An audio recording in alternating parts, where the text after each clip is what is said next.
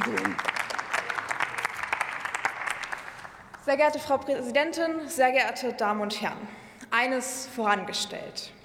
Es ist klar, was Sie von der AfD mit dieser Aktuellen Stunde bezwecken wollen.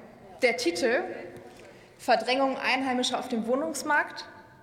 Sie versuchen hier so offensichtlich wie widerlich Menschengruppen, Bevölkerungsgruppen gegeneinander auszuspielen. Das ist schäbig und hilft niemandem. Deshalb zur tatsächlichen aktuellen Herausforderung. Im letzten Jahr sind viele Menschen aus der Ukraine und anderen Teilen der Welt zu uns geflüchtet. Städte, Gemeinden, Landkreise und vor allem auch die Menschen vor Ort haben mit großer Kraftanstrengung Betten zum Schlafen organisiert, einen Platz zum Bleiben. Danke Ihnen dafür. An vielen Orten sind Kapazitäten jetzt erschöpft. Es fehlt an Wohnungen, es fehlt an Kitaplätzen, es fehlt an Lehrerinnen. Das sehen wir. Wir wissen, dass die Lage in den Kommunen ernst ist. Deshalb arbeiten wir gemeinsam, Bund, Länder und Kommunen, intensiv an Lösungen. Was haben wir schon auf den Weg gebracht?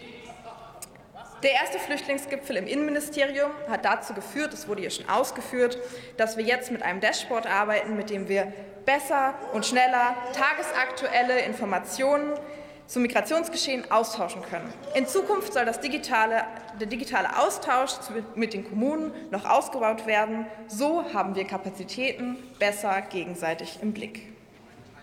Die BIMA.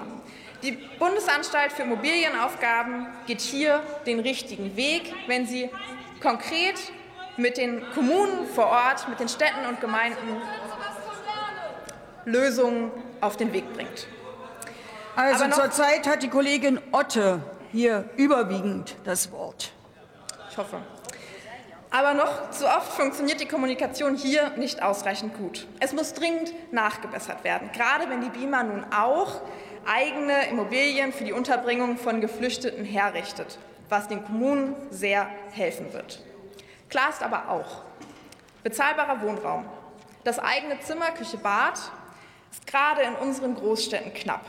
Möglichkeiten, schnell zu bauen, wollen wir daher ausschöpfen.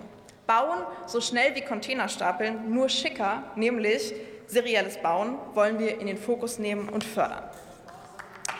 Wir bauen sozialen Wohnraum, und dafür müssen wir vor Ort investieren. Aber der Wohnungsmarkt ist eine sich im Kreis drehende Dauerschleife. Vorne bauen wir neuen bezahlbaren Wohnung, Wohnraum und hinten fällt er aus der, ähm, aus der Sozialbindung raus. Deshalb wollen wir das kommunale Vorkaufsrecht stärken und auch die neue Wohngemeinnützigkeit soll uns dabei helfen, diesen ewigen Kreislauf endlich zu brechen. Was den Kommunen neben menschenfeindlichen Reden der AfD übrigens auch überhaupt gar nicht hilft, das ist Verantwortungsgeschacher zwischen Bund und Ländern. Man streitet sich über Geld und Unterkünfte und die Kommunen müssen es am Ende richten. Das kann nicht sein. Deshalb ist es auch so wichtig, dass wir inzwischen einen zweiten Flüchtlingsgipfel, dass es inzwischen einen zweiten Flüchtlingsgipfel gab und dass jetzt in vier Arbeitsgruppen gemeinsam Bund, Länder und eben auch Kommunen gemeinsam an Lösungen, weiteren Lösungen diskutiert wird. Und hier wird auch über das Geld gesprochen. Denn es kann nicht sein, dass bei der Frage, wer soll das bezahlen, nur auf die Ministerpräsidentenkonferenz verwiesen wird, bei der die Kommunen ja nun gar nicht mit am Tisch sitzen. Ein Großteil des Geldes wird aber in den Kommunen ausgegeben.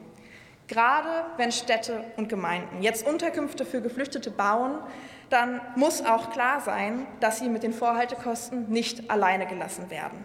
Und auch mehr Geld für Integration muss das Ergebnis der nächsten MPK sein. Wir sind herausgefordert. Die Krisen, die wir als Land gerade meistern müssen, sind vielfältig. Klar muss sein, wir schützen die Menschenrechte und das Recht auf Wohnen gilt für alle Menschen. Punkt.